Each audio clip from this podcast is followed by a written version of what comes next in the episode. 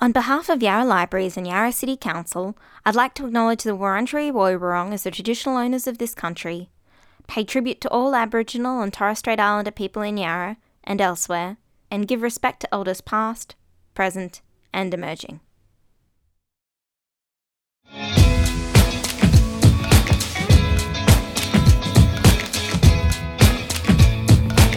You're listening to a Short Story Club episode of the Yarra Libraries podcast. The Short Story Club discusses a short story every meeting, before moving on to their other reading recommendations. In this episode, David and Marcia discuss the bush, isolation, national identity, and an excellent snake dog named Alligator in Henry Lawson's The Drover's Wife, before moving on to their current isolation reading.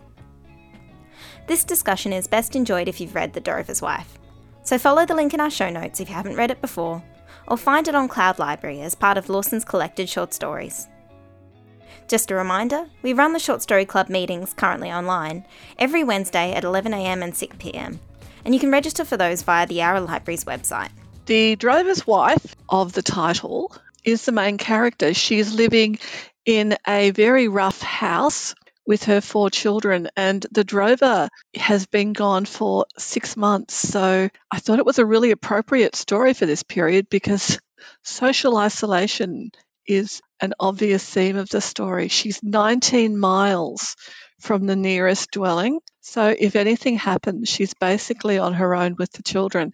And that's basically what happens in the story. She's working in the house when one of the children suddenly yells out, Mum, Mum, there's a snake. And she goes out, she snatches up her baby and picks up a big stick and therein starts probably about 18 hours of her life as she keeps her children safe and waits for the snake to appear so that she can kill it.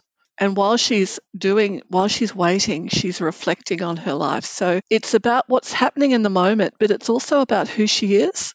The story first came to my attention. My father introduced me to this story when I was a teenager, and I remember loving it.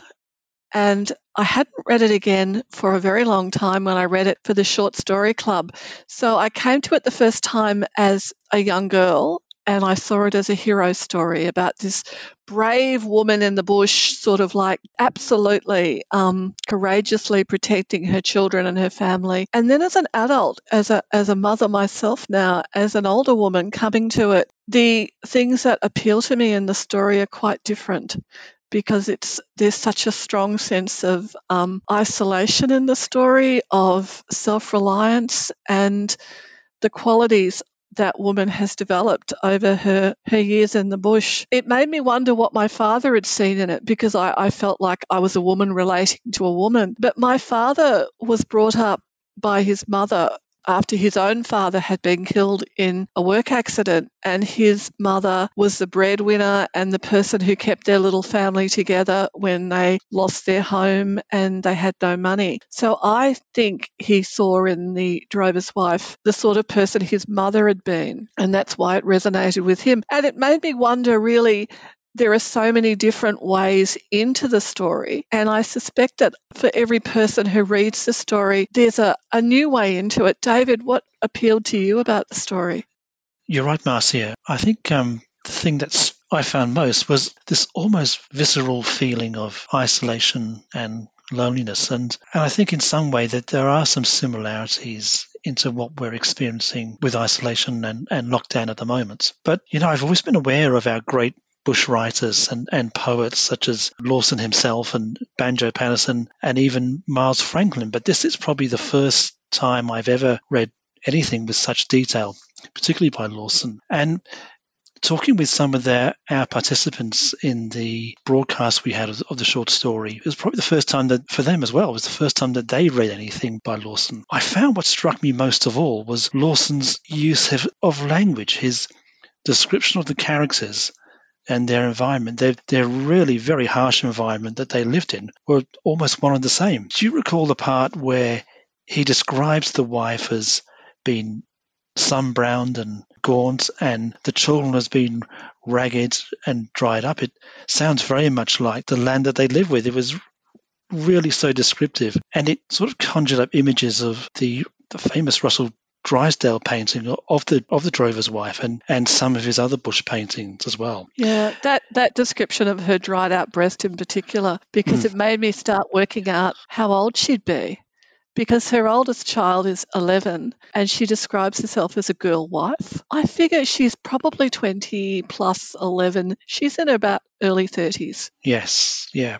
In some ways, we didn't learn a great deal about the wife herself. Lawson didn't give the wife or the drover names. She gave the two oldest children names as well, but not the wife and the drover. And, you know, there was some touching moments in the um, story, particularly the, his description of how she used to love reading the young lady's journal and and that and the actual night where she was where she and Alligator the dog were, were watching out for the snake. She had her young woman's journal, her sewing kit, and also the green sapling club, which she intended to kill the um, the snake with. So that was quite touching. It was that was quite an image as well. Another thing I tried was I actually read the story out aloud a few times. I do that quite often now with my reading, and I found it gave me, in some ways, a greater insight into Lawson's sparse dialogue. You know, when you read aloud, you can actually sort of fall into the sort of fall into character uh, when reading. So it's a it's a different way of experiencing the book. I hadn't considered reading it out aloud. I'm going to have to go and do that now, David. I do like books read out loud. I particularly like it when somebody else reads it to me, Mm. and I can see why the language itself would lend it to that. Yes. The other thing Yeah. that I think would make it more immediate is the fact that when he's talking about what's happening at the moment, he's using the present tense. The drover's wife snatches up the baby, but when she's reflecting on her life, it's past tense. So you're actually in the moment. And I think that would really carry across if you heard it read out loud. Is that what you found, David? Yes, I found that. I, I think, as I said, you you're actually in character in a way, and you actually find yourself in the shoes of the characters, so you can experience it a little a little more. But that's something I, I do quite often with my reading. I, I read perhaps a paragraph or two out aloud as well. No, I have to say, I haven't read out loud to myself for a long time, not since I read Matilda out loud, the Roald Dahl book. That was a very long time ago, though. Some of the other themes that came out of this reading was one of national identity. Uh, Lawson wrote this story towards the end of the 19th century. I think it was 18, 1892. And for me, that was a time when it was a period leading up to and including the second, the First World War, where we as a nation, we as a young nation, wanted to forge our own identity. Qualities such as resilience, toughness, equality, and the capabilities of to overcome misfortune and, and natural disasters, elements that we still see today. And I think that sort of first came to to light for us during Lawson's writing, or, or as part of Lawson's writing. It makes you wonder how much Lawson himself contributed to creating that character of Australians because I've read other writing from that period, Australian writing, um, not necessarily adult. I read a lot of Ethel Turner and Lilian Turner and Louisa Mack. Their writing draws a lot on the European tradition of filling in the blanks and giving you a lot of description, a lot of adjectives, gentling the story, giving the story a lot of what I call padding. And Henry Lawson stripped it bare, really. His story stands alone. This is what happened, and this is enough just to tell you what happened.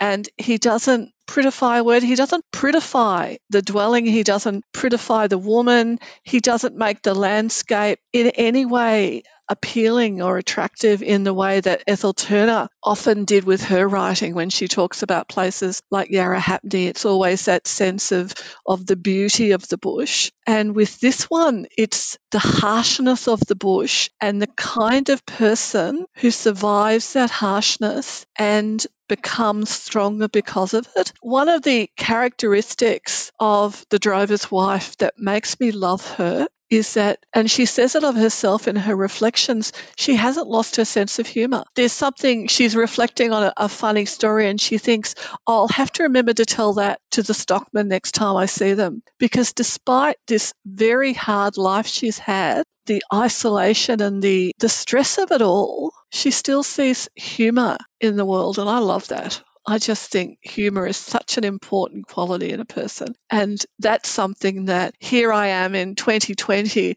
relating to this character from 1892 and thinking, wow, yeah, I love that. Yeah, you've got to be, you've got to see the fun in it. You've got to see the fun in the moment. Yes, you're right. There was a bit of an insight into the wife. He also goes on to describe her relationship with her children, which he suggested that, uh, he writes here that she loves her children, but has no time to show it. She seems harsh to them. Her surroundings are not favorable to the development of womanly or sentimental side of, of nature. But that sort of broke a little bit right right at the end where she embraced her, her son Tommy as well. They had, they had faced something down together as well. Also, I think what I found interesting was the the resilience of the wife. It seemed that this incident with the snake, well, this was just something else she had to endure and overcome. Throughout the story, Lawson tells about her battles with the natural elements, with droughts and with bushfire and with strangers coming along as well. So her defeating a snake, her and alligator defeating a snake, well, this is something she just had to do. She just had, had to endure. So she did that, and you wonder what else she had to survive as well. And always when these these um, moments came upon her, she seems to be alone. Presumably, there's some point where the drover's home, but she fights the fire with just her little boy. She fights the flood. She deals with her. There's a mention of riding 19 miles with a sick child in her arms. She's doing it all on her own. I actually wonder because droving is not a common occupation anymore, but in 1892, it could have been the phrase the drover's wife was almost like calling someone, what was that phrase they used to use? A grass widow, where you're married, but because your husband's away all the time, you might as well not be. Maybe there's some connotation there in the phrase the drover's wife, because that comes back to that whole role of of women in this kind of environment where men are off for months and months and months with the cattle or with the sheep and the women are left to to mind the shop raise the children and to survive in an environment that's not particularly friendly to them. So that role of women and if you look at the other books from that period, especially the books that were coming out of England, strong role models that were women tended to be romanticized. You know, she was a strong woman and then she found the right man for herself. This this is a woman who is not romantic or romanticized at all. This is a strong woman because she's had to be a strong woman. She's a strong woman because she's had to protect her children. She's a strong woman because she's had to protect her home and her her stock and her her lifestyle. She's had to make sure that her children aren't left with nothing. She's strong because she's had to be, and she's therefore shown to have been capable or to be capable of this extraordinary strength without any kind of reward, without anyone giving her a medal or, or saying, Wow, you're like Grace Darling, you're strong. You're an amazing woman. There's just that expectation that this is what women in the bush do and mm. they get on with it.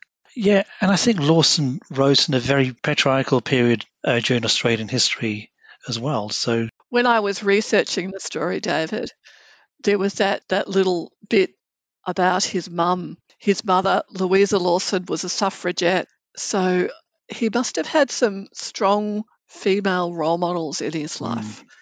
So I, I wonder then if she is then symbolic of Lawson's view of the bushwoman.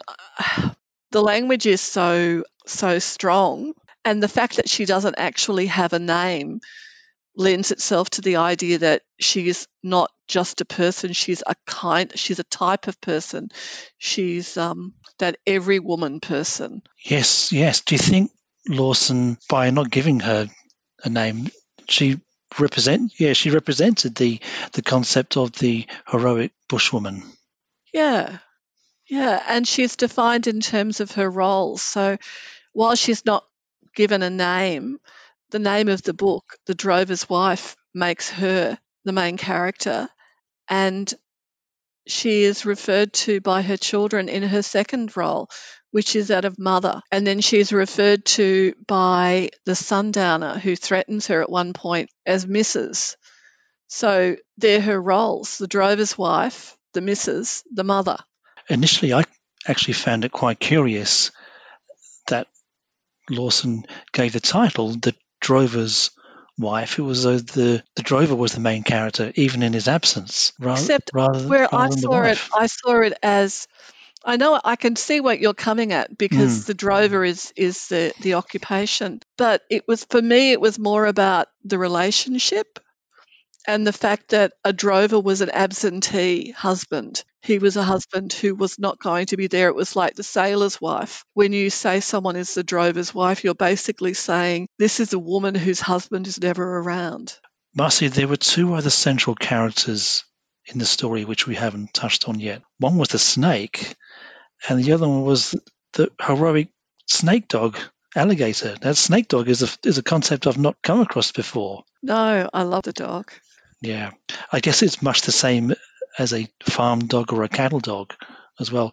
He was really the family's protector as well as the as the wife. Yes, I remember remember when he breaks the chain and they yes, have to yeah. they have to protect because they what they say they say they can't afford to lose him. Yes, yeah.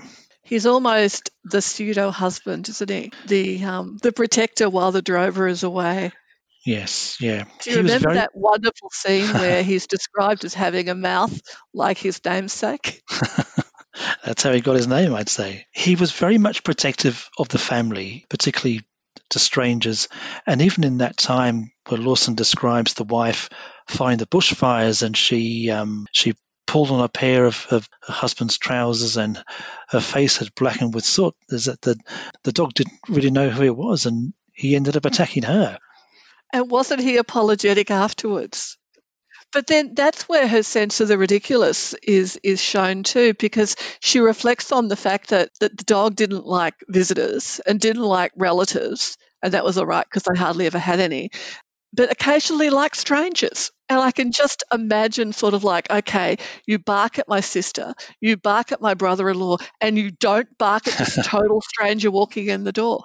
Yeah, there's that, that sense of very familiar frustration with guard dogs who, for whatever reason they decide, decide that someone is, is acceptable to them. But um, I do think confronting a rough, tough, scarred dog with a mouth that looks like it's full of alligator teeth would be a deterrent.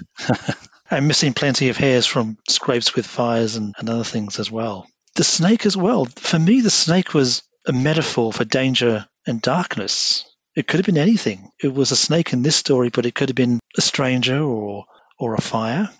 Yes, I had someone in the book group session yesterday who saw the snake as the linkage between the elements of the story that the story begins when the snake emerges and concludes when the snake is dispatched so the snake is the the one thing that ties the whole story. It creates the story, the beginning, the middle, and the conclusion. It's all around the snake because it's a snapshot of her life during her encounter with the snake. Though I have to say, as a child, I was not attracted to the snake. Actually, the, the wife's confrontation with the snake reminded me of my own way of facing things like spiders it's it's me or the spider, unfortunately. And it's usually just me rather than myself an alligator, which I wish I had. I think everyone needs an alligator dog. There was also a mention of a kangaroo dog, which made me wonder what a kangaroo dog was. These are obvious dog roles. Like we've heard of sheep dogs and cattle dogs. Well, here we've got a snake dog and a mention of a kangaroo dog. These are roles that I think maybe they've become redundant, at least in um, an urban setting. A spider dog would be useful occasionally, spider though, David. Marcia, reading this, does it make you want to read more of Lawson or read more of, of say, Paterson or even Ethel Turner? And um, I like Miles the Franklin? contrast Lawson provides. I mm. love reading Banjo Paterson. Banjo Paterson knows how to tell a rollicking, funny story.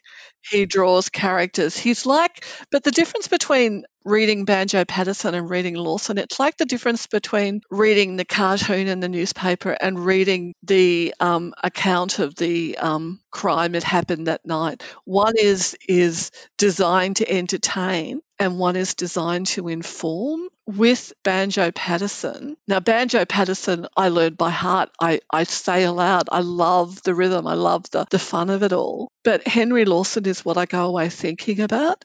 Henry Lawson puts you in that moment, puts you in that place, and puts you there with not a romantic view of it, but a really, I don't know, visceral understanding of what it was like to be that sole protector of quite small children and really to have very, very little to rely on for support. During my research and my reading into this story, I came across a quote somewhere that suggested that nowadays Lawson is evoked rather than evoked. That's interesting.